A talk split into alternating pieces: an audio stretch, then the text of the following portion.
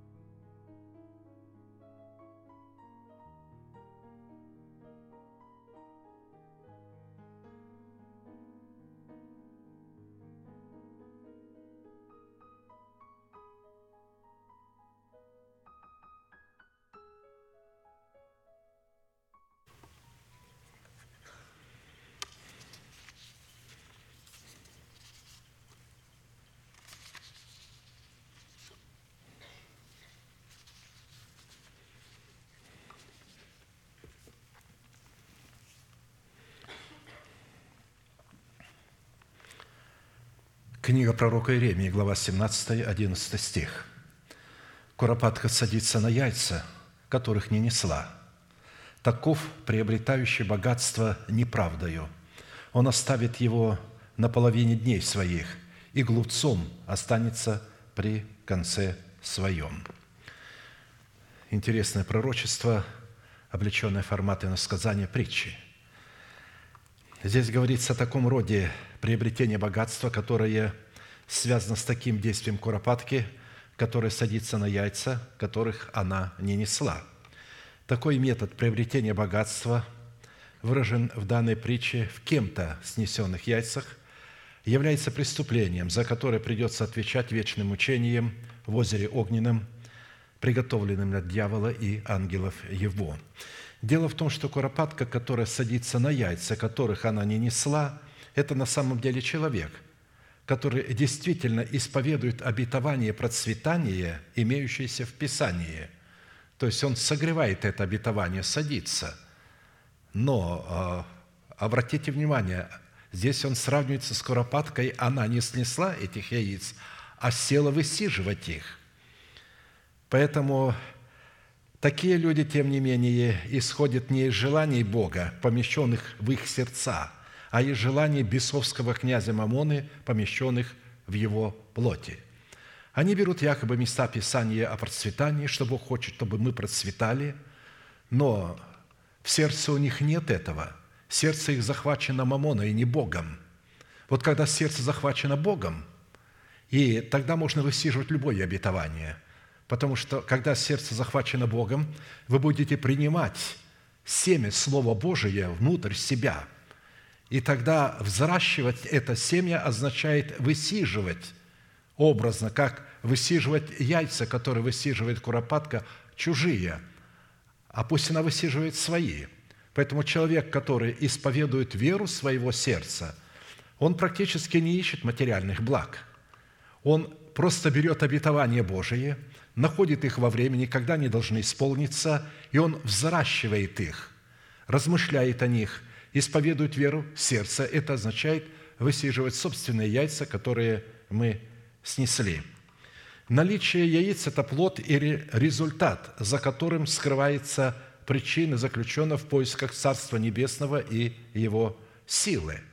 То есть речь на самом деле идет о том, что человек должен высиживать яйца или те обетования взращивать, которые содержат в себе Царство Небесное в силе Божией. И чтобы определить, какие яйца мы высиживаем, свои законные, снесенные нами или чужие, снесенные кем-то другим, нам следует обратить внимание, во-первых, на наше отношение к богатству, и, во-вторых, на наше отношение к десятинам и приношениям. Наше отношение к богатству – это господство над деньгами, которое выражается, во-первых, в нашем довольстве тем, что мы имеем, или в нашей верности в малом, что указывает на способность вкладываться в имеющиеся средства, и, во-вторых, в нашей искренней благодарности Богу за то, что мы имеем – в то время как наше отношение к десятинам и приношениям должно выражаться, во-первых, в нашем отношении к Богу, и, во-вторых, в нашем отношении к месту приношения. Очень важно, когда мы чтим Бога десятинами и приношениями, смотреть, где это происходит, то есть это должно происходить на месте, на котором Бог поставил память имени Своего. То есть это должна быть такая церковь или такое собрание, которое отвечает требованиям доброй жены, обладающей достоинством тесных врат, которая является дверями через который человек может входить в небеса. То есть, на самом деле, такая церковь имеет внутри себя порядок Царства Небесного, который содержится в божественной теократии, где во главе собрания стоит один человек, и который пасет всех, включая своих помощников. Но это не то собрание, где этот человек выбран большинством голосов омерзительной демократической демократического большинства. Там такого человека пасет братский совет, членское собрание, да и любой. Он никого не пасет, его пасут. Он просто исполнитель их воли. Он делает то, что они хотят. Он исходит от них. Он льстит их слуху, чтобы им было приятно слышать то, что они хотят слышать. Не то, что хочет Бог, а то, что хотят они – если они хотят это слышать, Он будет это говорить. Поэтому очень важно понимать, где мы приносим наши десятины. Мы их должны приносить в доме, где есть пища. Но вы скажете, там тоже есть пища. Там нету пищи. Там суррогат, там обман. Там, как мне одна сестра спросила, спросила однажды в Канаде, а какую же пищу я э, проповедовал – и когда ко мне подошли и сказали, какая глубина, брат, я сказал, я вам преподаю молочную пищу. Они говорят, а тогда что у нас преподают, если вы молочную пищу? И я говорю, у вас суррогат. Она украинка, она говорит, а, а, а что это такие суррогат? Я говорю, это когда воду подкрашивают белой краской, и кажется, что вы пьете молоко, но на самом деле вы пьете воду с отравленным белым порошком, отравленную воду. Вот то, что вам проповедует. То есть э, э, никогда человек, которого поставили путем голосования большинством голосов – не сможет представлять отцовство Бога своим сердцем, и никогда ему не будут открываться истины Писания, он будет своим умом кое-что открывать, но ум человека никогда не представит истину неповрежденной. Он всегда будет ее повреждать, не разумея об этом. Мы должны благодарить с вами Бога за то, что наше собрание отвечает требованиям доброй жены, обладающей достоинством тесных врат – Именно здесь следует чтить Бога десятинными приношениями и в поисках Бога. Когда мы приносим десятинные приношения, мы ищем не материального процветания, а мы ищем Бога, который дал нам клятвенные обетования. И вот эти клятвенные обетования, когда мы ищем Бога, мы образно высиживаем эти клятвенные обетования или же взращиваем их в своем сердце. Поэтому мы сейчас с вами будем чтить Господа десятинами и приношениями – потому что наше почтение Бога без десятин не является почтением. Мало того, мы даже не можем входить во дворы Господни, мы придем в собрание, которое является доброй женой, но если мы не разумеем, как чтить Бога десятинными приношениями, мы так и не вошли во дворы Господни, и мы вне этого собрания, хотя и сидим э, здесь. Встанем, пожалуйста, будем петь песню «Господь есть мой пастырь, не буду в нужде», и будем выражать свою любовь к Богу и чтить Его десятинами и приношениями. Just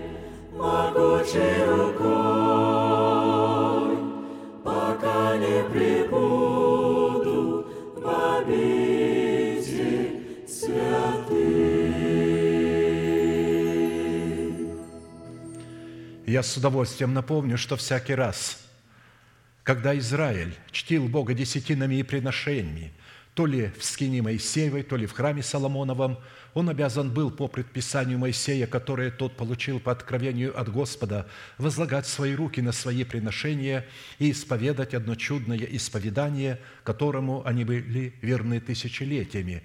Мы с вами, будучи тем же Израилем, привитые к тому же корню, питаясь соком той же маслины, сделаем то же самое. Протяните вашу правую руку, символ правовой деятельности на ваше приношение, и молитесь вместе со мной.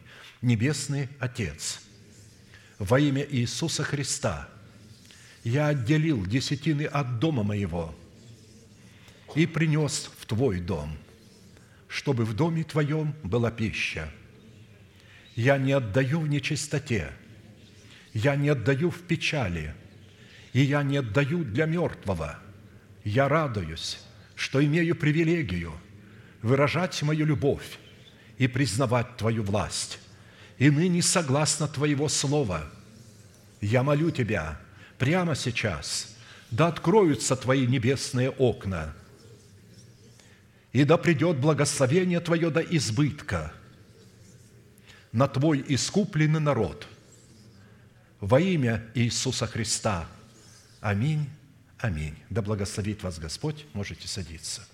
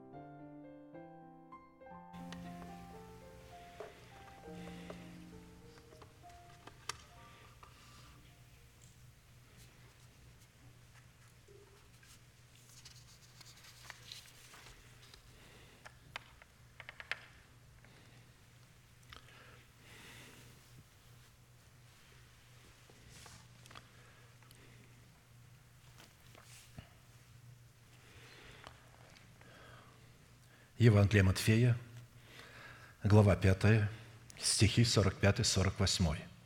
«Да будете сынами Отца вашего Небесного, ибо Он повелевает солнцу своему восходить над злыми и добрыми, и посылает дождь на праведных и неправедных. Итак, будьте совершенны, как совершен Отец ваш Небесный». Проповедь, которую я хочу продолжить, так и называется «Призванные к совершенству». Особенно значимость этой великой заповеди относится к последним дням. Здесь она звучит более ярко, насыщенно, потому что она является наследием святых всех времен и адресована она Христом сугубо или же исключительно только своим ученикам. А посему люди, не признающие над собой власти человека, посланного Богом, к наследию этой великой заповеди никакого отношения еще никогда не имели и навряд ли уже когда-нибудь смогут иметь. Для них это место является табу, то есть недоступным. Его могут читать, но разуметь его могут только те, кто находится в причастии к доброй жене. Только там может раскрываться эта тайна, только то собрание, которое является дверями в небо. Не преддверием, а дверями, потому что Христос сказал «Я есим дверь». Он назвал себя дверью, но и в то же время Он назвал себя телом Христовым. Мы тело Христова, Христос – глава, а следовательно, церковь – это дверь в небеса, а не преддверие. Поэтому мы несколько изменили, как вы видите, последний куплет, где мы поем Церковь не небо преддверие, а церковь есть дверь, ведущая в небеса. Итак, в связи с исполнением этой повелевающей заповеди бодрствовать над Словом Божьим в своем сердце, так как бодрствует Бог, над изреченным им Словом в храме нашего тела, мы становились на праведности Божией, взращенной в почве нашего сердца, в формате дерева жизни, 12 раз в году приносящего плод свой – во-первых, плод древа жизни – это образ плода нашего духа, который обнаруживает себя в наших кротких устах, способных обуздывать свой язык истиной, сокрытой в нашем сердце. Если эта истина неповрежденная и отвечает требованиям начальствующего учения Христова, то тогда наше сердце является кротким, и тогда результатом кроткого сердца будет кроткий язык – это вот соработа кроткого сердца с кротким языком. Кроткий язык – древа жизни, но не обузданный сокрушение духа. Притчи 15.4. Во-вторых, плод древа жизни – это образ плода нашего духа, который освобождает нас и выводит нас из-под стражи закона Моисеева, из-под стражи закона дел, из душевности, из младенчества. Потому что люди душевные или же младенцы во Христе, они находятся под стражей закона Моисеева – они думают, что они под благодатью, думают, что Моисей законно там 2000 лет назад прекратил свое существование. Ничего он не прекратил свое существование, потому что он имеет отношение к греху. Закон благодати имеет отношение к праведности. Но если мы не взрастили эту праведность, в которой благодать могла бы воцариться, значит, мы не под благодатью. Поэтому Плод же Духа – любовь, радость, мир, долготерпение, благость, милосердие, вера, кротость, воздержание – на таковых нет закона. То есть они не находятся под стражей закона Моисеева. Но те, которые Христовы распяли плоть со страстями и похотями. При этом под плодом нашего Духа в формате взращенного нами дерева жизни следует разуметь соблюдение заповедей Господних, в которых мы показываем в своей вере любовь Божию Агапе – а под родом такой неземной любви, не имеющей аналогов, следует разуметь не эмоцию, а ответственность, выраженную в конкретных словах истины, сокрытых в нашем сердце, за которыми следуют наши поступки, дисциплинирующие нашу эмоцию и ведущие ее за собой в направлении исповеданных нами слов истины. Соблюдение заповеди, в исполнении которой мы призваны являть в своей вере плод Духа, в любви Божией Агапе, будет являться свидетельством в нашем сердце в том, что мы распяли плоть свою со страстями и похотями, в силу чего мы законом умерли для закона и стали жить для умершего за нас и воскресшего. Отсюда следует, что любовь к Богу, которую мы призваны показывать в своей вере в исполнении заповеди, это избирательная любовь или же святая. Святая любовь всегда избирательная, потому что она отделяет чистое от нечистого и святое от несвятого. Толерантная любовь, она не отделяет ничего, но это только а, в пустой голове глупых людей. Писание называет глупыми людей душевных, которые думают, что Бог любит всех подряд. Бог вообще любит только своих детей, и только за своих детей я дал своего Сына. А посему любовь к Богу, который мы призваны показывать в своей вере, в исполнении заповеди, повторяю, это святая или же избирательная любовь, в силу чего для одних такая любовь будет являться запахом смертоносным на смерть, а для других запахом живительным на жизнь. Для душевных людей это запах смертельный, а для людей духовных это запах живительный, они этим живут, они этим дышат – а посему, показывая в своей вере соблюдение заповедей в любви к Богу и к нашему ближнему, мы становимся совершенными, как совершен Отец наш Небесный. И таким образом мы являем свет в Господе и поступаем как чадо света, в силу чего плод нашего Духа будет выражать себя во всякой благости, праведности и истине. Как написано, плод же Духа состоит во всякой благости, праведности и истине. И чтобы привести доказательство, что мы распяли плоть свою со страстями и похотями в соработе несения нашего креста с истиной креста Христова – и таким путем взрастили в едеме нашего сердца древо жизни, мы стали рассматривать образ плода нашего духа в праздниках и событиях, призванных пребывать в нашем сердце в 12 месяцах священного года, которые обуславливают дерево жизни, содержащее в себе наследие крови Христовой. При этом под священным годом следует разуметь лето Господне благоприятное, которое длится вот уже 2000 лет. Но все это один год, и это лето Господне благоприятное – которое для каждого спасенного человека состоит в отпущенном ему времени, в котором он призван возрасти в меру полного возраста Христова, чтобы войти в нетленное наследие, которое содержится в крови креста Христова, дабы разрушить в своем теле державу смерти и на ее месте воздвигнуть державу бессмертия. И в это нетленное наследие, сокровище крови Христовой, мы призваны входить через дисциплину, 12 жемчужных ворот. То есть мы призваны устроить себя в эти 12 жемчужных ворот, которые содержат в себе 12 принципов, свидетельствующих о соработе нашего креста с истиной креста Христова. Рассматривая праздники и события, содержащиеся в каждом новом месяце года, будем помнить, что в Старом Завете определение новое указывало на образ будущего, которое должно было открыться в Новом Завете – в котором человек, рожденный от Бога или от семени слова истины, получал оправдание по дару благодати Божией, независимо от закона Моисеева, производящего гнев. А с другой стороны, определение слова «новый» указывало на заключение Нового Завета, знаменующего собою в нашем сердце воскресение Христова, выраженное в плодах дерева жизни. Мы с вами уже рассмотрели плод Духа в плодах дерева жизни в первых четырех месяцах священного года. И прежде чем мы начнем исследование пятого месяца, который призван являться состоянием нашего кроткого сердца, который будет обнаруживать себя в наших кротких устах, я в кратких определениях сегодня приведу на память определение сути плодов дерева жизни в первых четырех месяцах года, чтобы мы поняли, потому что мы слишком долго задержались на четвертом месяце, и чтобы мы поняли суть потому что мы стали рассматривать эти месяцы в плодах дерева жизни, в праздниках и событиях, входящих в эти первые четыре месяца, которые содержат в себе образ клятвенных обетований Бога, связанных со спасением нашей души и с установлением нашего тела искуплением Христовым. Исходя из откровения Писания, клятвенные обетования Бога являются нашим нетленным и неследимым наследием во Христе Иисусе – в который мы призваны войти через исполнение заповеди Господней, состоящей в истине начальствующего учения Христова. Итак, я напомню, первый месяц священного года Авив или Нисан выпадал на середину марта или апреля. Это месяц созревших колосьев.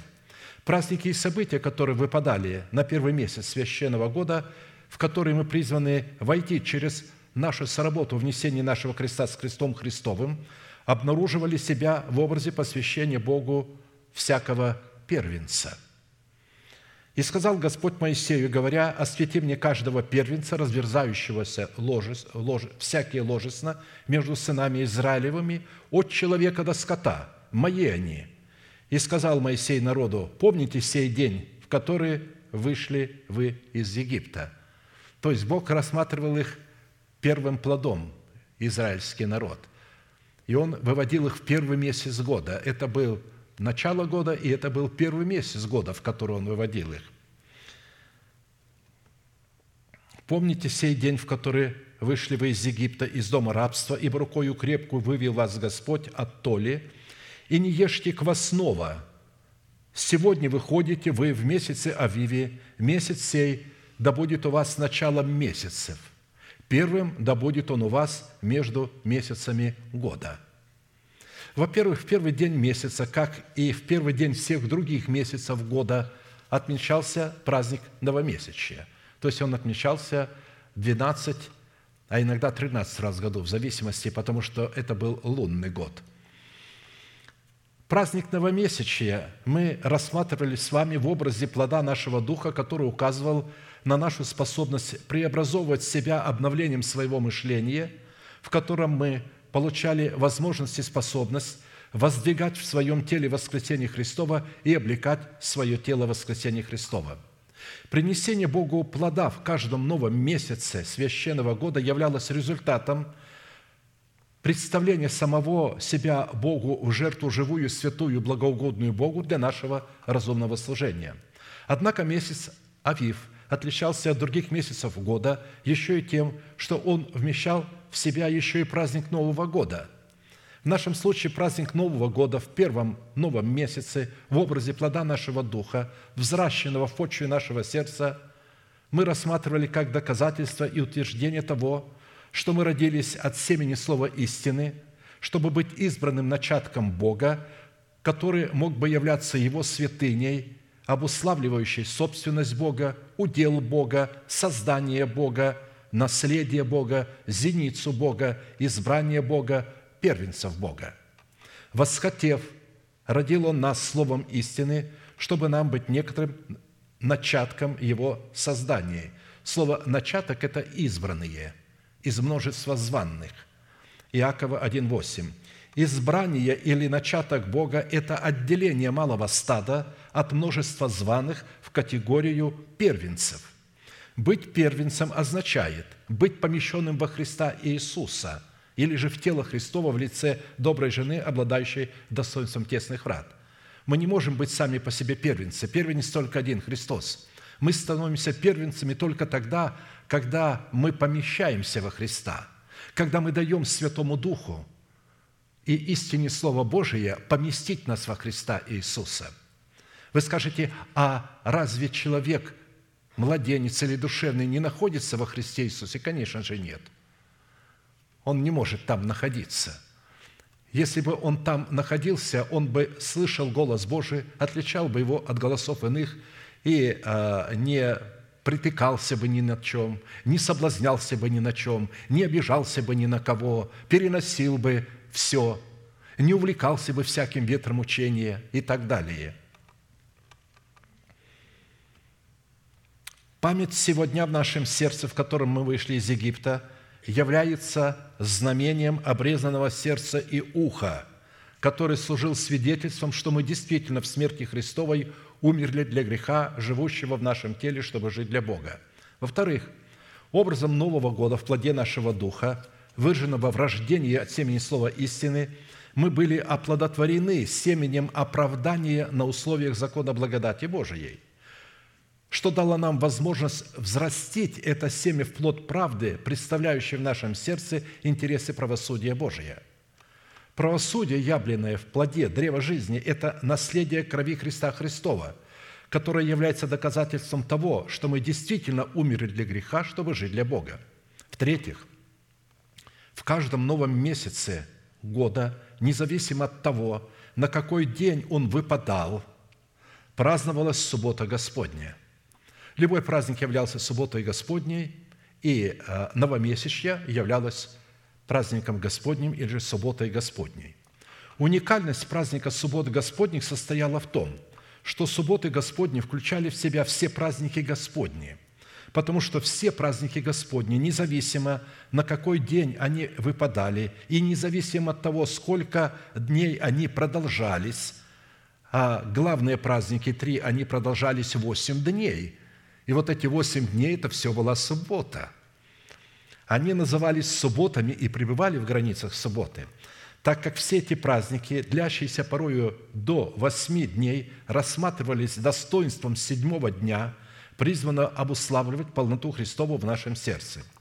Тайна субботы была сокрыта в образе тела Христова в лице избранного Богом остатка – в пределах которого пребывает Царство Небесное, и в пределах которого содержатся и находят свое урожение все праздники Господни, которые по своей сути представляют клятвенные обетования Бога, содержащиеся в истине неисследимого наследия крови Христовой.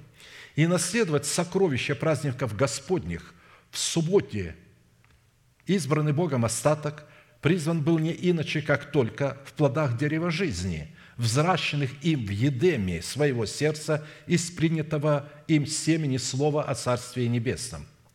Если мы имеем в своем сердце органическую причастность к избранному Богом остатку в лице доброй жены, обладающей достоинством тесных врат, и чтим это собрание как субботу Господню, оставляя все свои дела на время служения Богу, и готовим свое сердце более к слушанию Слова Божия, нежели к жертвоприношению, то это является составляющей плода древа жизни, который обуславливает неследимое наследие крови Христовой и служит для нас доказательством того, что мы действительно умерли для греха, живущего в нашем теле, чтобы жить для Бога.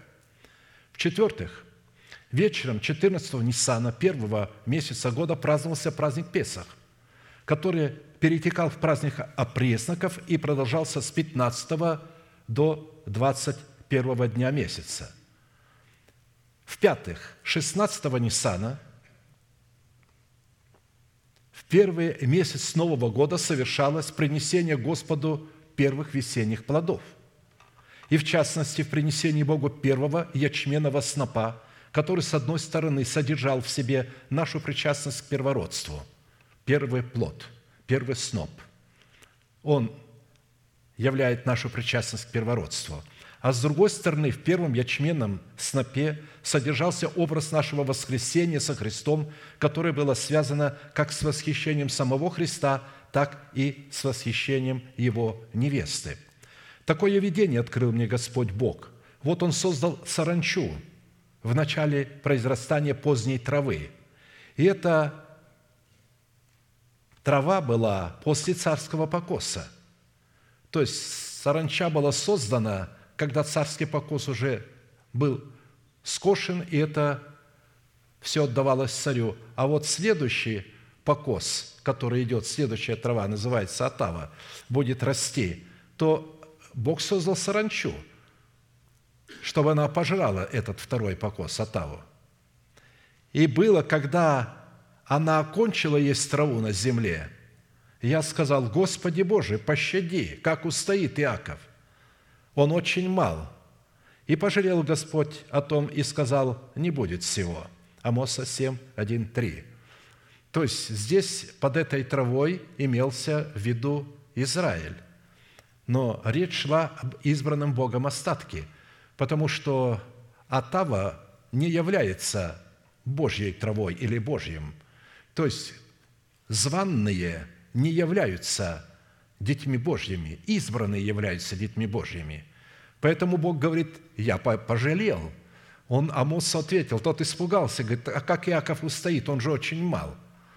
Он говорит, а, а, а разве ты не видел, что весь царский покос я пощадил, я помиловал? То есть все те, которых я избрал из общего числа, званных, а их было очень много, много званных, но мало избранных. Все эти званные – это все сосуды гнева, – это сосуды погибели, потому что они приняли даром по благодати оправдание, а затем проигнорировали это, растоптали это даровое оправдание и стали заново зарабатывать свое оправдание путем своих добрых дел, исходящих из плоти, путем евангелизации, практикой даров Святого Духа и так далее. Они растоптали Божью любовь в крови Сына Божьего, который дал им оправдание даром, они его заново стали зарабатывать. И поэтому это есть Атава, называется второй покос. Это была саранча, которая пожрала все. Но первый покос, там не было саранчи, которая могла бы его жрать. Поэтому почему здесь приводится такое видение? Потому что в то время каждый израильтянин, он вообще был земледельцем. И все понимали, что такое земледелие, и первый покос, который производился, он всегда принадлежал царю. Вы не могли первый покос засушить это сено для своего скота.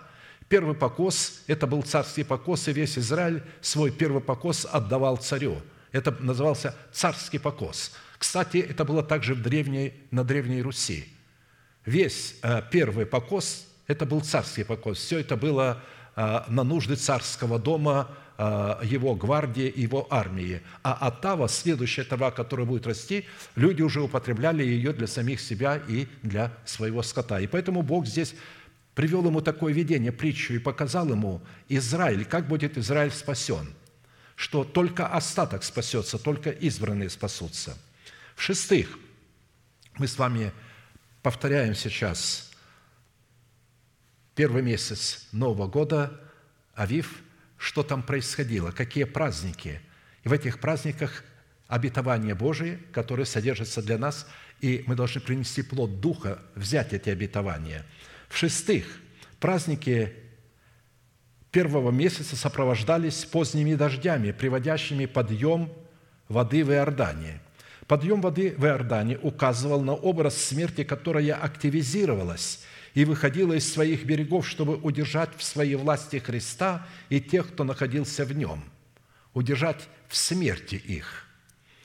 Мужи израильские, выслушайте слова сии Иисуса Назарея, мужа, засвидетельствованного вам от Бога силами и чудесами и знамениями, которыми, которые Бог сотворил через Него среди нас – как и сами знаете, всего по определенному совету и предведению Божию, преданного, вы взяли и пригвоздили руками беззаконных, убили.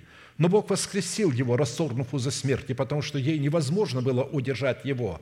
Ибо Давид говорит о нем, «Видел я пред собою Господа всегда, ибо Он одесную меня, дабы я не поколебался. Оттого возрадовалось сердце мое и возвеселился язык мой, даже и плоть моя упокоится в уповании, ибо ты не оставишь души моей в аде и не дашь святому твоему увидеть тления. Ты дал мне познать путь жизни, ты исполнишь меня радостью перед лицом твоим». Деяние 2, 22, 28. То есть здесь говорится о том, что смерть была побеждена в нашем теле.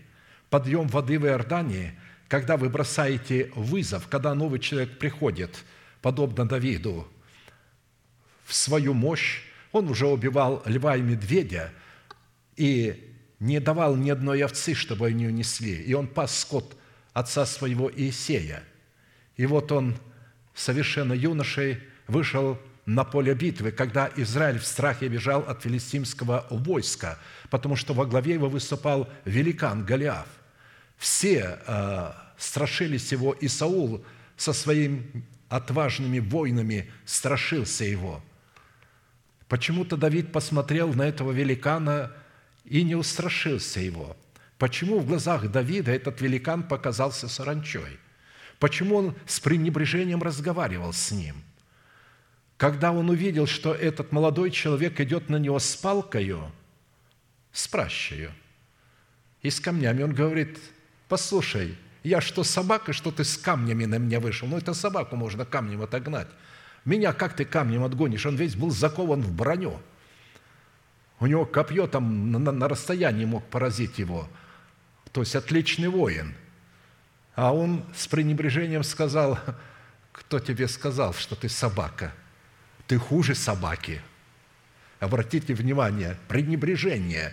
То есть такое пренебрежение может выражать только человек, который полностью уверен в силе своей, в то, что Господь на его стороне.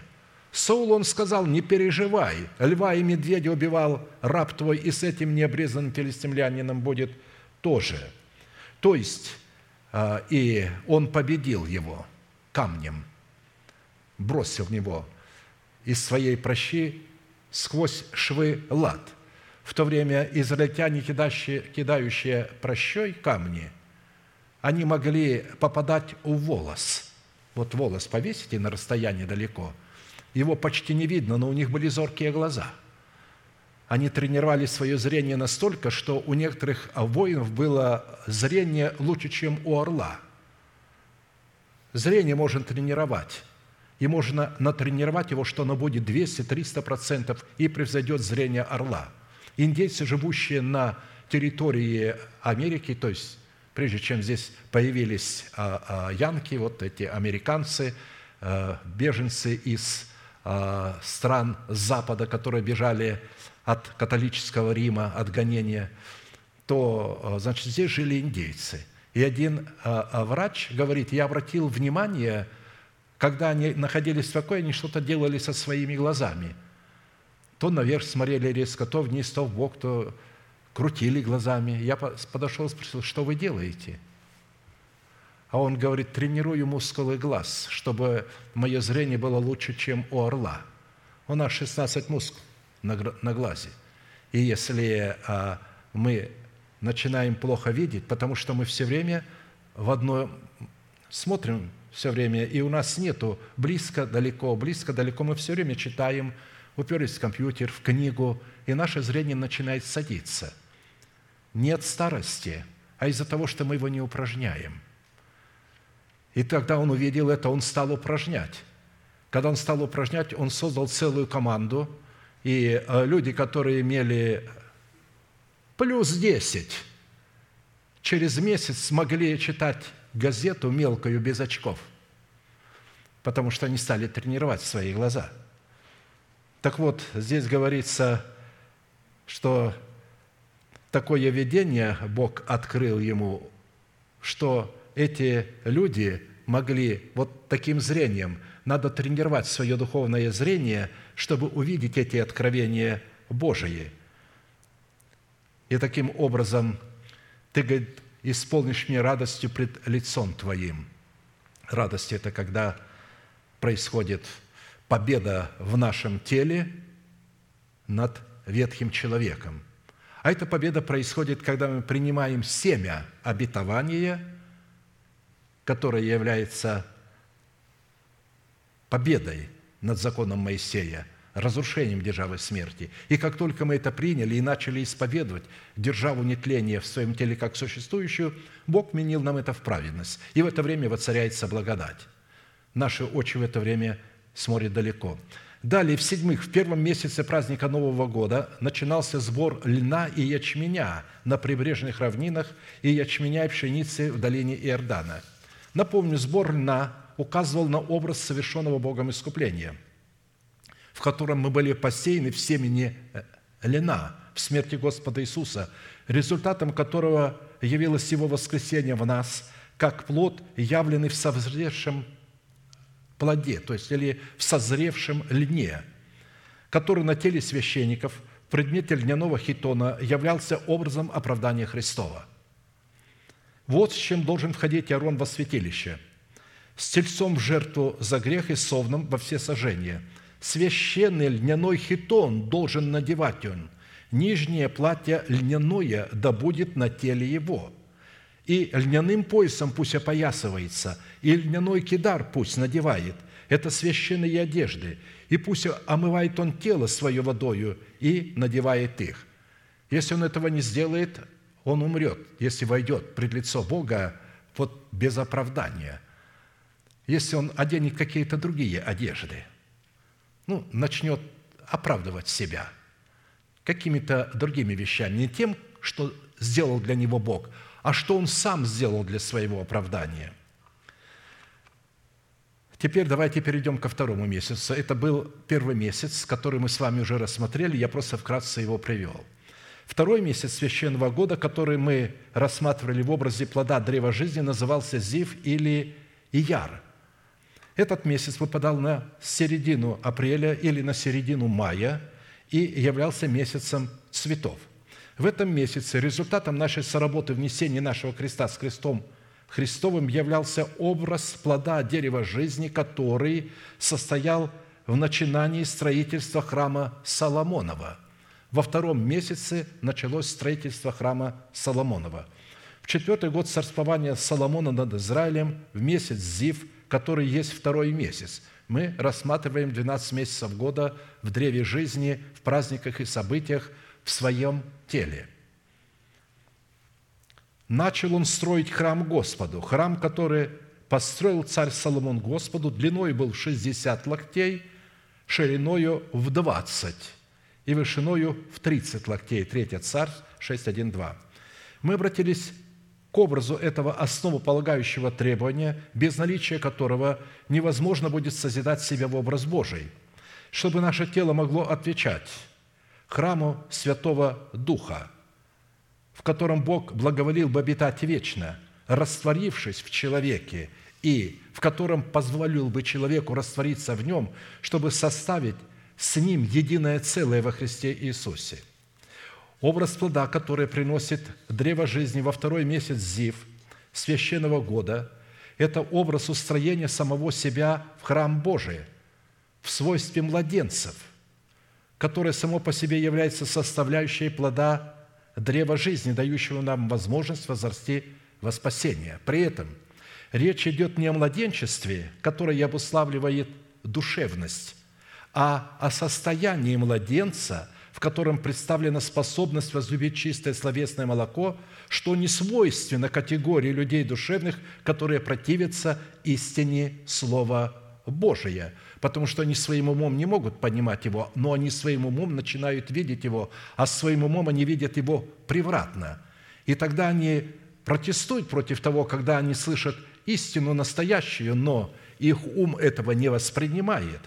Поэтому здесь речь идет не о младенчестве, а о свойстве младенца. И так, отложив всякую злобу и всякое коварство, и лицемерие, и зависть, и всякое злословие – как новорожденные младенцы, то есть вы не младенцы, просто как новорожденные младенцы любят словесное молоко, чистое словесное молоко, дабы от него возрасти вам во спасение. Ибо вы вкусили, что благ Господь, приступая к нему камню живому, человеками отверженному – но Богом избранному, драгоценному, и сами, как живые камни, устрояйте из себя дом духовный, священство святое, чтобы приносить духовные жертвы». То есть через любовь к словесному молоку, так как его любят младенцы, а младенцы а, питаются только молоком, и поэтому им э, любая пища чужда. И они возрастают именно от этого. Именно а, грудное молоко закладывает младенцы иммунную систему – формирует младенца. И далее говорится, Ибо сказано в Писании, вот я полагаю, все не камень краеугольный, избранный, драгоценный, и верующий в него не постыдится. Итак, он для вас, верующих, драгоценность, а для неверующих – камень, который отвергли строители. Неверующие – это не повинующийся благовествуемому слову истины в устах человека, посланного Богом – они легко могут повиноваться человеку, которого они избрали, потому что он будет говорить именно так, как они смогут понимать умом, потому что он же тоже душевный человек, духовные вещи он не может им говорить, поэтому они это легко будут воспринимать. Но здесь говорится, что он для вас, верующих, драгоценность, а для неверующих камень, который отвергли строители, но который сделался главой угла – камень притыкания и камень соблазна, о которые не притыкаются, не покоряя слову, на что они и оставлены. Но вы, род избранный, царственное священство. Видите, чтобы быть царем и священником, ну, нужно, по крайней мере, а, оставить душевность, возненавидеть свой народ, дом своего отца и свою душевную жизнь. Вы род избранный царственное священство, народ святой, люди взяты его дел, дабы возвещать совершенство, призвавшего вас из тьмы в чудный свой свет.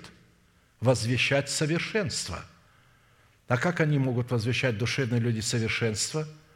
Они же не понимают, что такое быть совершенным и что входит в эти совершенства. Некогда не народ, а ныне народ Божий, некогда не помилованные, а ныне помилованные – Итак, это место Писания душевными людьми всегда толковалось и относилось к святым, находящимся в состоянии младенчества. Они толковали, что это место относится к младенчеству. Однако в данном месте Писания говорится не о младенчестве, потому что здесь говорится «возлюбите чистое словесное молоко, как младенцы», а о свойстве младенца, которым призваны обладать исключительно те святые, которые оставили младенчество – чтобы начать устроение самого себя в дом духовный, необходимо выполнение двух условий, которыми подтверждается свойство младенца, которым призваны обладать все святые, облеченные в достоинство учеников Христовых, дающие им право на власть не только называться, но и быть детьми Божьими. Первое условие, которое присутствует у всех обладающих свойством младенцев – и которое напрочь отсутствует у святых, находящихся в категории младенчества, это основание, состоящее в достоинстве камня краеугольного, избранного и драгоценного. У них будет основание на этом камне. То есть основание на том, что сделал Он для них, чтобы они были праведными, а не то, что делает человек для того, чтобы ему быть праведным – вот что означает иметь основание на этом драгоценном камне. Так вот, люди, которые возлюбили чисто словесное молоко, как младенцы, это будет говорить, что у них есть основание из камня краеугольного, избранного и драгоценного. Второе условие, которое присутствует у святых, обладающих свойством младенцев, и напрочь отсутствует у святых, находящихся в категории младенчества. Это категория драгоценного камня, отвечающая требованиям камня краеугольного.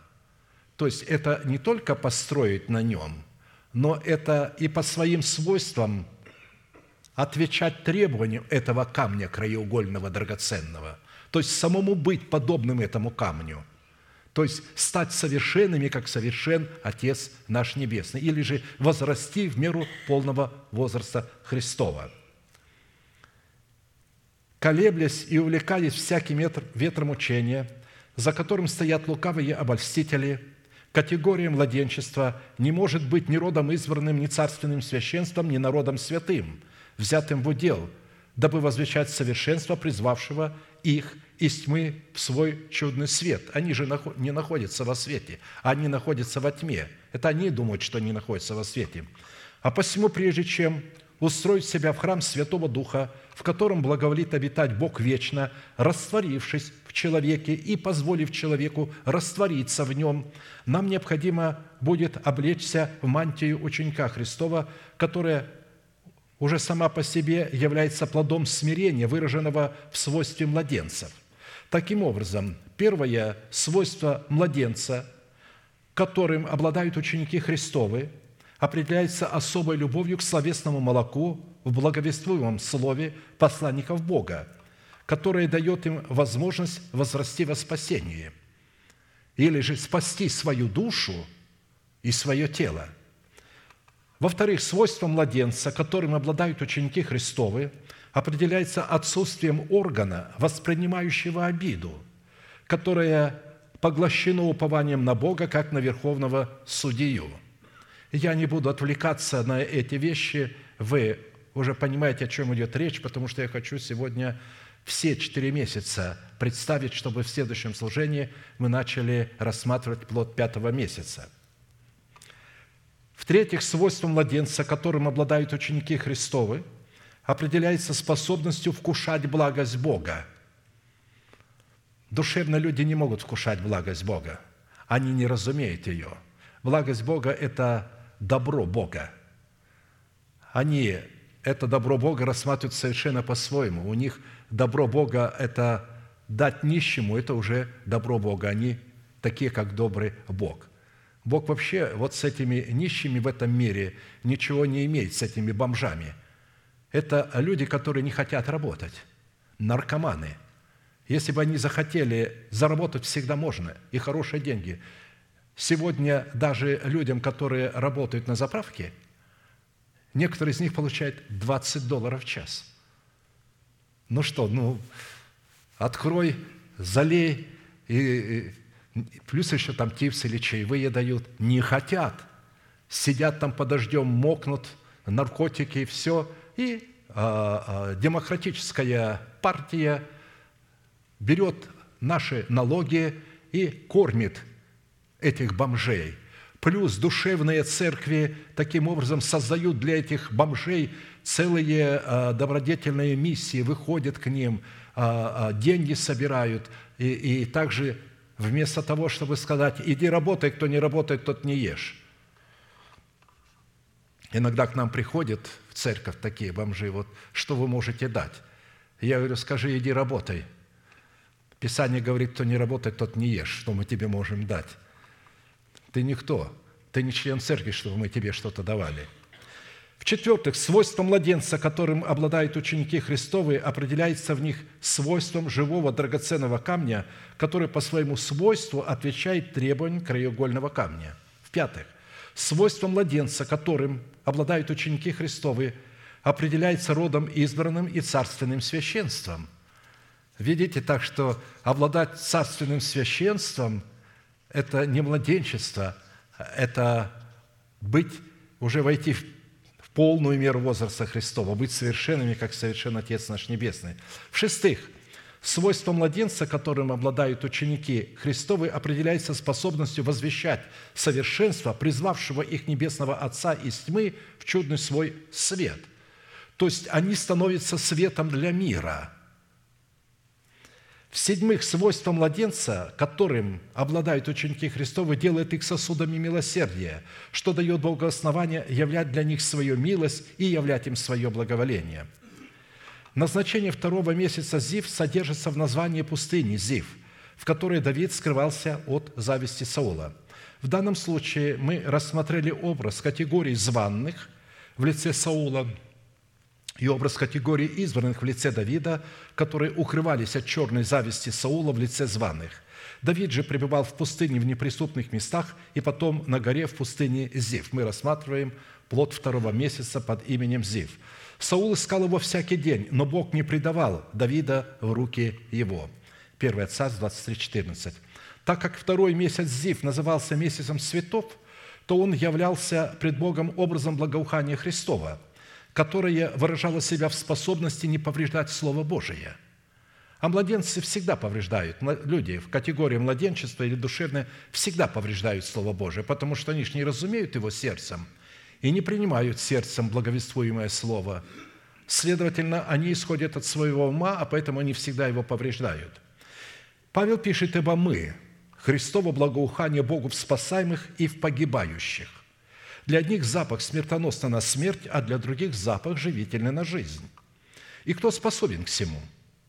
Ибо мы не повреждаем Слово Божие, как многие, но проповедуем искренне, как от Бога пред Богом во Христе. 2 Коринфянам 2, 15, 17. Обратите внимание, уже тогда, в период первой церкви, так называемой апостольской, первой апостольской церкви, многие проповедники уже повреждали Слово Божие – потому что многим захотелось быть учителями, как и в Израиле. Многим захотелось быть учителями, и не будучи левитами, книжники и фарисеи – это люди из всякого колена, ну, только не из Левиина, пытались учить и пытались инспектировать левитов.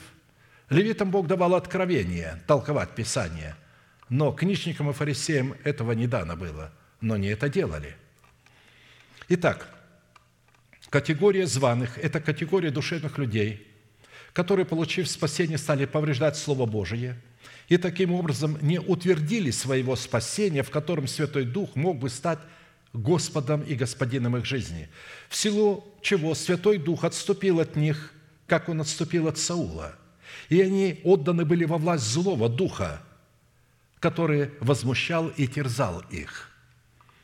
Категория же избранных – это категория людей – оставивших свою душевность, которые, получив спасение, утвердили его в том, что не повреждали Слово Божьего, и таким образом утвердили свое спасение, в котором Святой Дух стал господином их жизни, в силу чего Святой Дух пребывал на них и пребывал с ними, куда бы они ни пошли.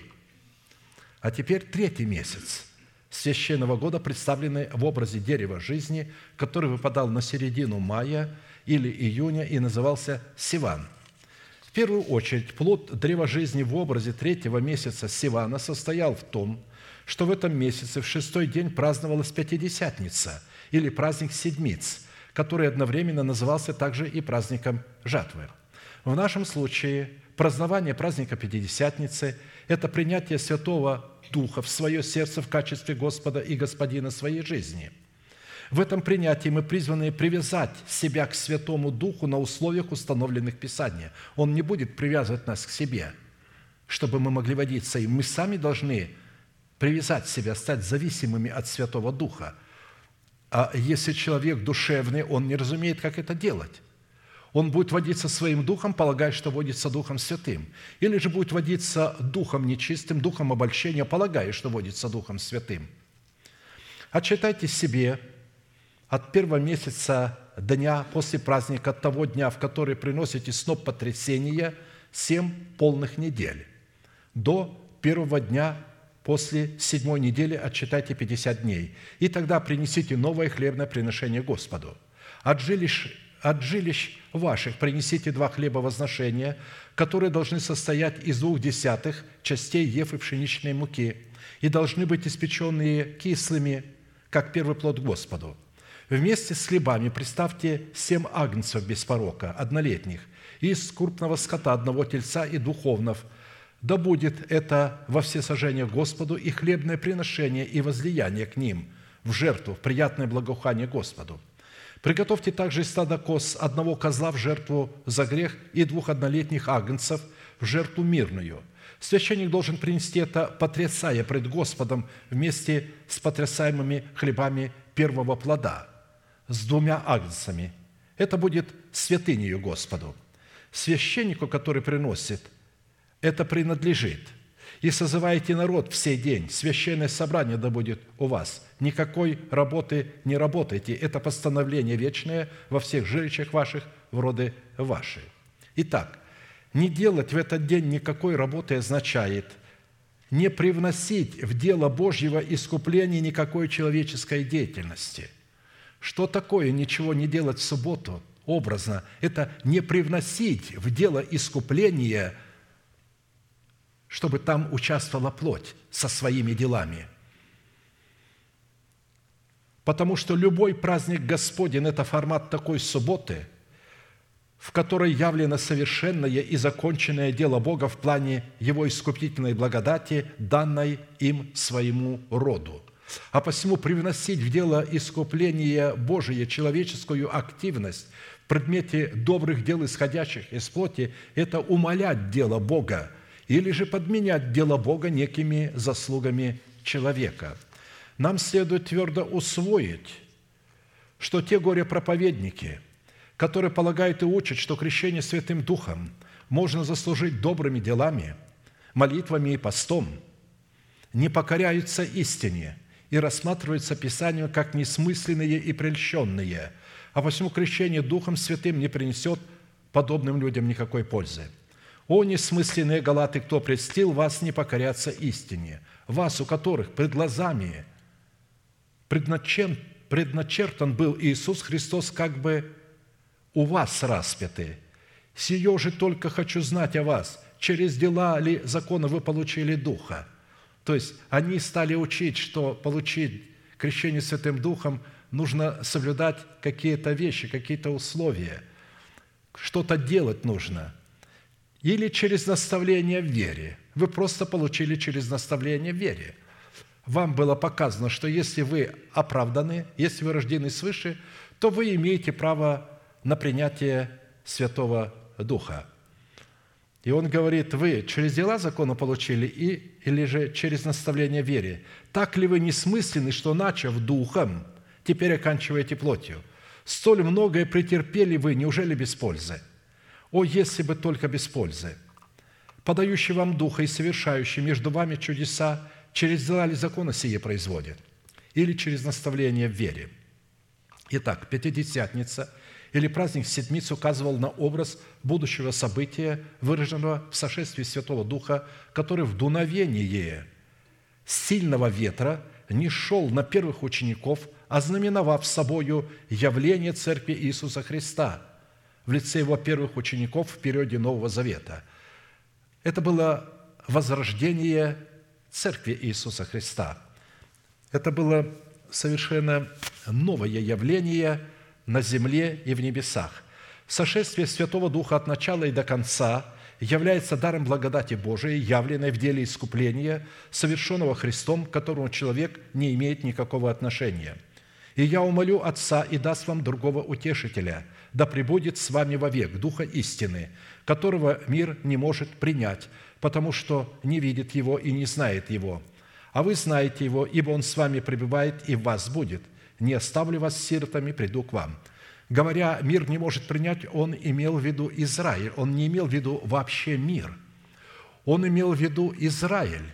Он называл его миром, который не может принять его, потому что он не видит его и не знает его, потому что не является его учеником. Все, кто не являлись его учениками, относились к миру. Он называл «мир не может принять». Суть сошествия Святого Духа в дуновении сильного ветра на первых учеников Христовых – обуславливающих собою тело Христово, призвана была вдохнуть в них жизнь вечную, чтобы тело Христово в лице его учеников стало духом животворящим. Точно так же, как в свое время первый человек, созданный Богом из праха земного, посредством того, что Бог вдунул в лицо его дыхание, жизнь стал душою живою.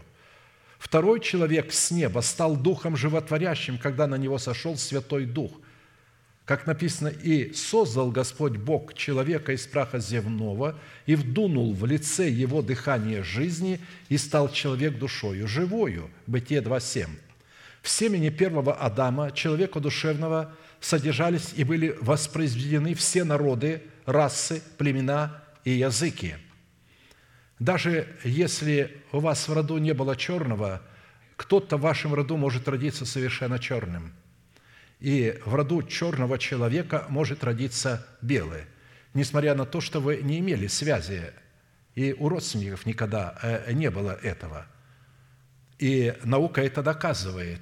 И люди иногда пугаются, иногда происходят разводы, когда вдруг э, э, белая женщина замужем за белым мужчиной рождает черного человека. Он говорит, слушай, а это, это что? Она говорит, я ни с кем не была, кроме тебя. А он ей не верит. А это говорит что? Ну ладно, когда прабабушка была черная, может тогда родиться. До четвертого колена это может происходить. А, а, а потом что? Я быстренько расскажу один случай. У нас произошел э, э, в Батуми. Значит, одна э, женщина приехала туда для того, чтобы сына своего со своей женой соединить, потому что сын разводился со своей женой, и написал матери, я разложусь с ней, она родила мне негра. Ну, то есть а, а, белые люди называют черного человека негр, не вкладывая туда значение раб. У них слово а, негр – это просто черный. В Америке это оскорбительное слово, потому что они вкладывают туда слово раб. Там это, нету этого смысла, они даже не понимали. Когда я сюда приехал, у меня в голову даже не приходило, что слово «негр» – это оскорбительное для черного человека – я думал, негр – это просто черный, а оказывается, негр – это раб. И поэтому они это принимают оскорбительно. А, а, вот, родился у них а, а, негритенок. Оказывается, мама этого молодого человека а, в молодость поехала, а, а, значит, на курорт. Она долго не могла зачать. И вот она там с одним черным человеком закрутила роман, забеременела от него – и очень боялась, что вот, ну, будет же черный. И вдруг ребенок рождается белый. И она выдохнула. А муж решил, что это от него. Но вот этот белый ребенок, теперь от этого белого ребенка, который женился на белой, родился черный мальчик. И теперь она приехала ему сказать, повиниться, что, сынок, ты не виноват, и она не виновата, это я виновата. То есть я, я хочу показать, что в семени Адама Бог заложил все цвета кожи и все расы. Чтобы мы понимали, что мы во Христе Иисусе не имеем, не имеет значения вот эта раса, черный, белый, желтый, красный, индеец или кто. Так и второй человек, Господь с неба, при сошествии на первых учеников в лице Святого Духа в сильном ветре стал в их среде, которая является телом Христовым Духом Животворящим. И от семени этого второго человека призван был произойти род Божий изо всякого народа, колена, языка и племени, которые также, как и в случае с первым Адамом, могли бы искать Бога и находить и обнаруживать Его в своем сердце.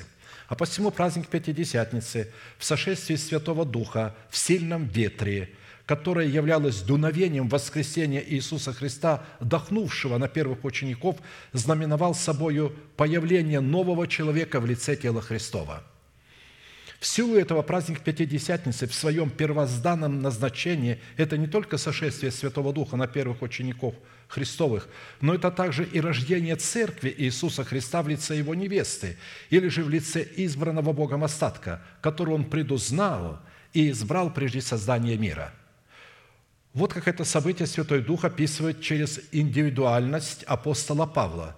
Так и написано, первый человек Адам стал душою живущую – а последний Адам есть Дух Животворящий, но не духовное прежде, а душевное, потом духовное. Первый – человек из земли перстный, второй – человек Господь с неба. Каков перстный, таковы и перстные.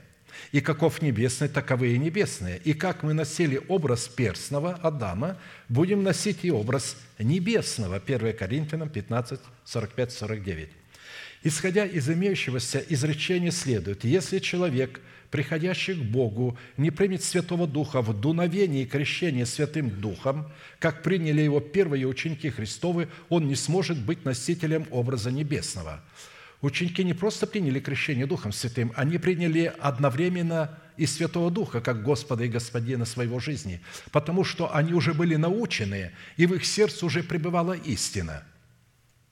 А следовательно, такой человек – который не примет Святого Духа как своего Господа и Господина, не будет иметь возможности взрастить во Святом Духе древо жизни и возрастать во Святом Духе, чтобы прийти в миру полного возраста Христова. При этом следует учитывать, еще раз повторяю, что при крещении Святым Духом мы получаем уникальную и судьбоносную возможность либо принять Святого Духа в качестве Господина нашей жизни, чтобы получить от Него и в нем силу – произвести полное или тотальное размежевание и разделение с нашим народом, с домом нашего Отца и с нашими расливающими желаниями, чтобы затем в Святом Духе и через Святого Духа приносить Богу плод правды в предмете благочестивой жизни, несущей в себе силу воскресения Христова. Либо, напротив, принять Святого Духа в качестве дорогого гостя. Как вы, наверное, часто слышали, кто вот из верующих семей, а, у нас всегда говорили, давайте пригласим Святого Духа – вот служение начиналось с приглашения Святого Духа. Я всегда говорил после этого пастору, я говорю, а он что, гость у вас, что вы его приглашаете? А вот почему, когда вы уходите, вы ничего не говорите по отношению к Святому Духу? Вы же его пригласили, а что вы там оставляете одного и сами уходите? Не кощунствуй. Я говорю, я не кощунствую, я просто таким вопросом хотел поставить, чтобы они задумались, что ну, нельзя приглашать Святого Духа как гостя.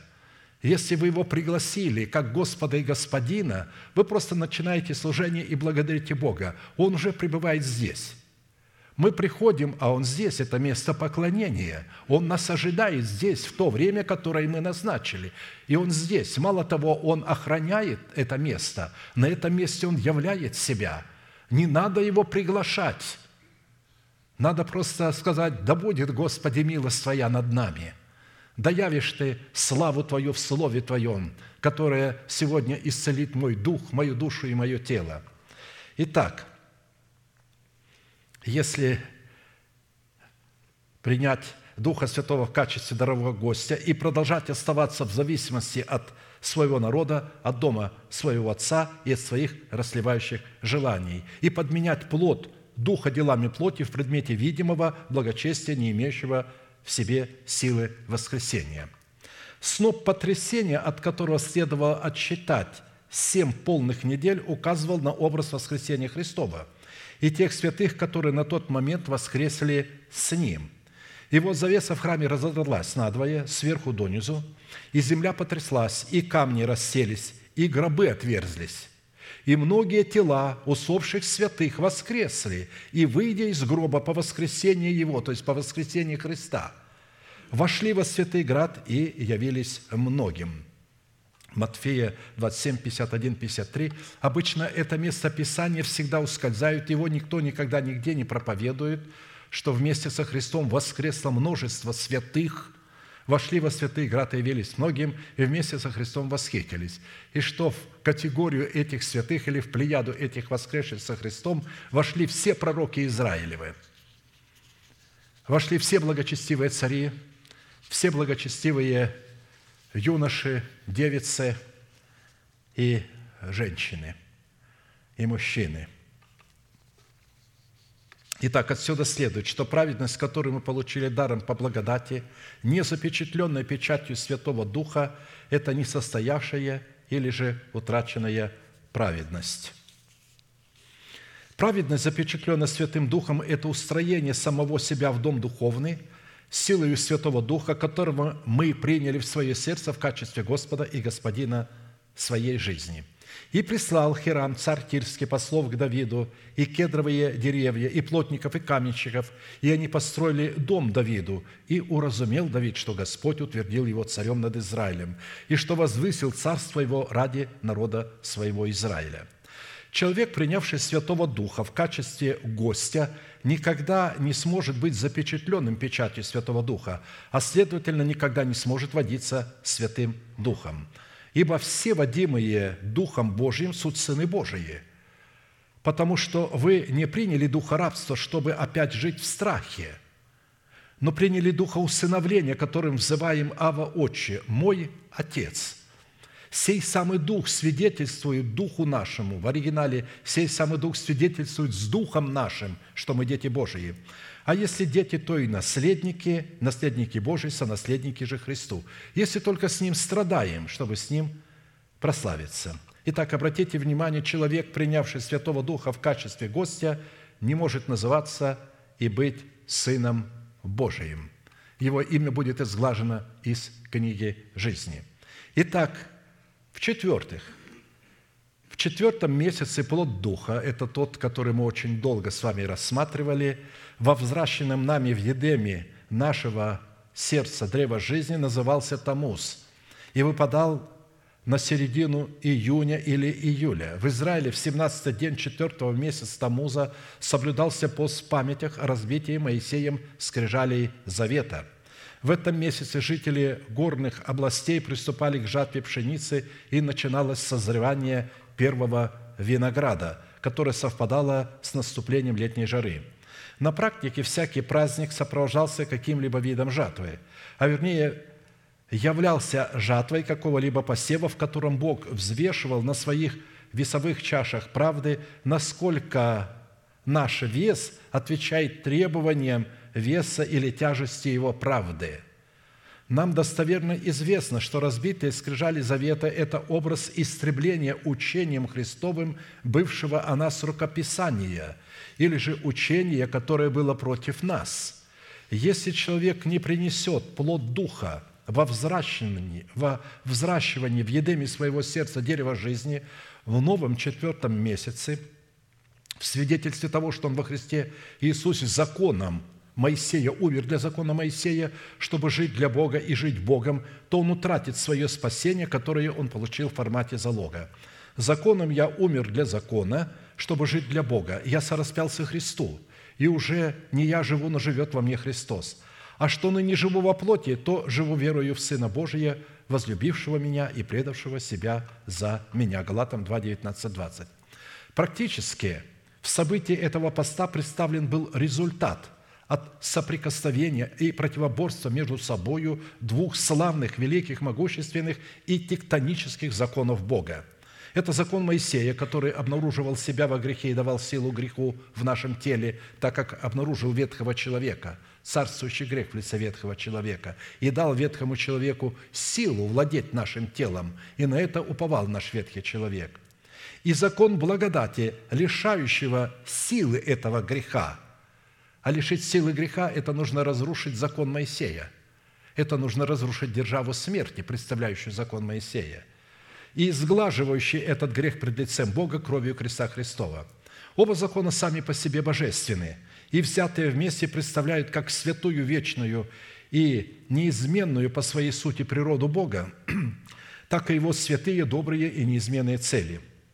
Однако прежде, чем законом, дающим силу греху умереть для закона, чтобы жить для Бога, нам необходимо родиться от семени слова истины, как написано, «восхотев, родил Он нас словом истины, чтобы нам быть некоторым начатком Его создания».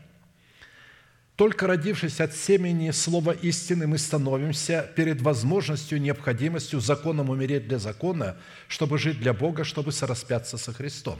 То есть вначале надо родиться от Бога, а потом только уже нам представляется возможность законом умереть для закона.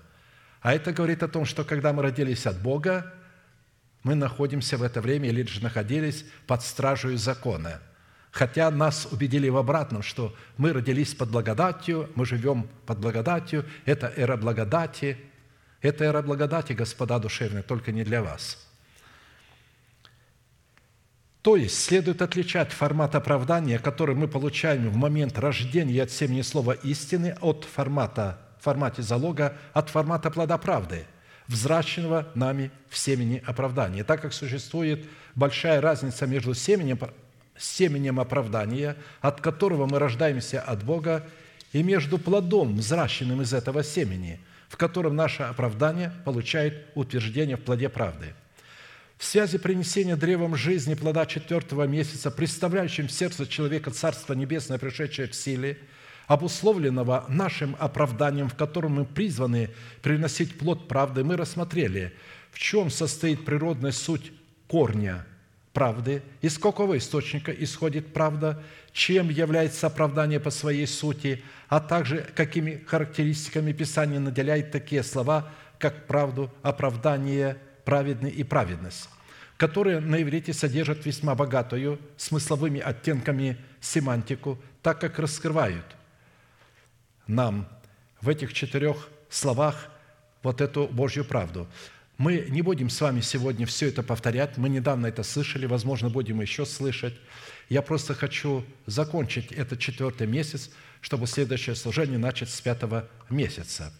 Мы рассматривали эти четыре слова легитимными в отношении человека, исключительно в формате, в границах служения оправдания, которое зиждется и утверждается на законе благодати, который противопоставляется служению осуждения в формате закона Моисеева. Таким образом, Правда Бога в границах благодати – это закон Духа жизни во Христе Иисусе, а праведный человек – это человек, чтущий законы благодати, живущий по законам благодати и не погрешающий против законов благодати. То есть душевные люди, они даже не знают, что благодать – это закон. Они знают, что закон Моисея – это закон, но что благодать – закон, они не знают. Для них благодать преподается некое такое непонятно эфемерное какое-то понятие – а это закон, притом гораздо сильнее и строже закона Моисеева. Учитывая же, что правда определяет и находит себя в святости истины, следует, что истина является корнем, из которого произрастает правда, а посему святость истины – это состояние нашего сердца. В то время как правда – это выражение состояния нашего сердца, пребывающего в святости истины. Если в нашем сердце будет состояние истины пребывает от того, что мы приняли истину в сердце, то мы будем выражать правду Божию. Истина будет выражать себя в правде. Таким образом, правда – это святость истины в действии или результат того, что воспроизводит святость истины. В силу этого достоверность правды всегда проверяется и подтверждается источником ее происхождения, то есть святостью истины или же святым словом истины, означенным в Писании, которое мы сокрыли в своем сердце, чтобы не грешить. Аминь. Склоним наши колено, кому невозможно, наши головы будем молиться и благодарить Бога за то слово, которое сегодня мы вспомнили, чтобы отрезвить наш разум, сделать себя трезвыми и приготовить себя к рассматриванию плода пятого месяца. Будем молиться, и да благословит нас Господь, все желающие бросить вызов страхам людским, болезням, эпидемиям, голоду, греху, цепям греха. Вы можете прийти сюда, к алтарю, мы будем молиться за вас, чтобы вы могли получить свободу во Христе Иисусе от грехов, от страхов и от болезней. Аминь. Будем молиться.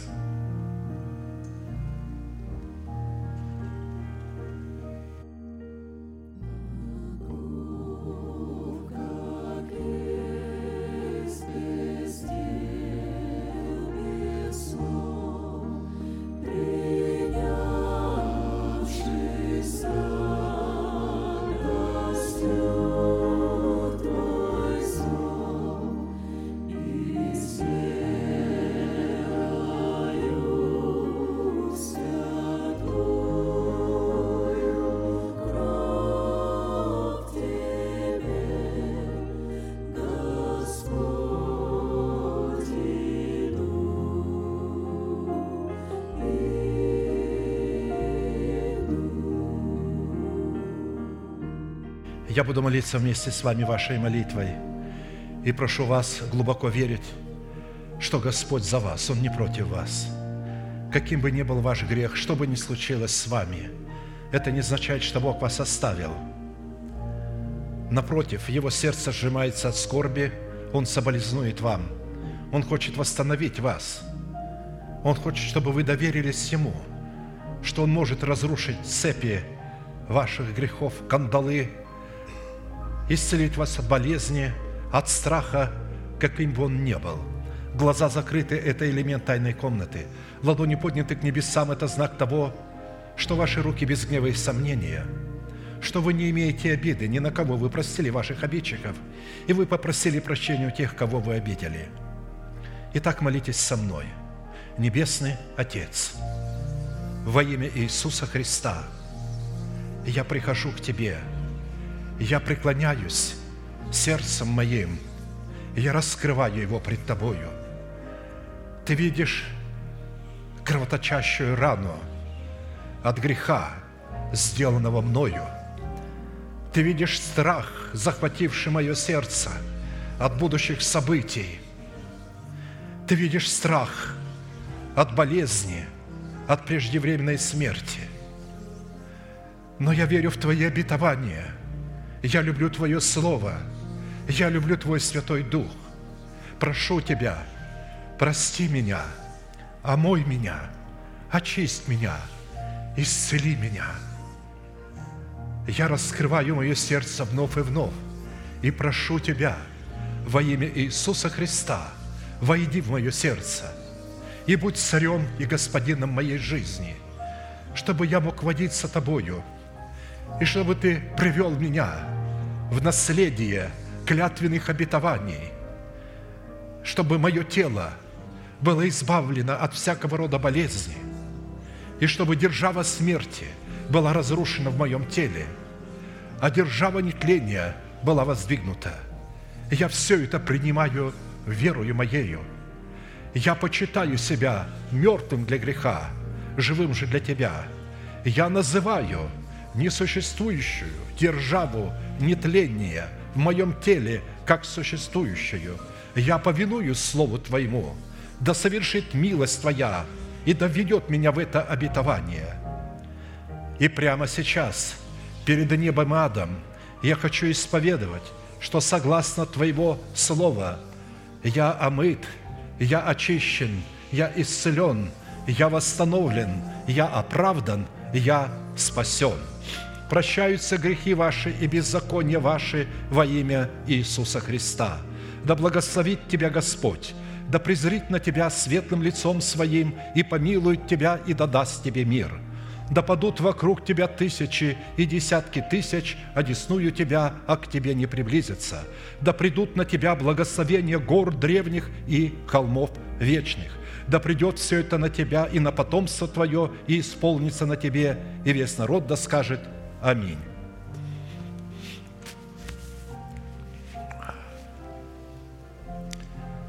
Да услышит Господь и утвердит то, что вы приняли, как в вашем сердце, так и в своих светлых небесах. Продолжайте почитать себя мертвыми для греха, живыми же для Бога – Продолжайте называть несуществующую державу нетления в своем теле как существующую. И в свое время Бог это совершит. А это время очень близко. А теперь провозгласим наш неизменный манифест. «Могущему же соблюсти нас от падения и поставить пред славою Своею непорочными в радости, единому премудрому Богу, Спасителю нашему, через Иисуса Христа, Господа нашего, слава и величие, сила и власть, прежде всех веков, ныне и во все веки. Аминь. Наше служение будет продолжаться на наших домашних служениях, где мы будем размышлять, пережевывать, чтобы то, что мы услышали, стало подлинно нашим достоянием. Следующее служение будет во вторник в 7 часов вечера. А теперь с миром Божьим да благословит Господь вас в пути вашем, в домах ваших. Можете поприветствовать друг друга.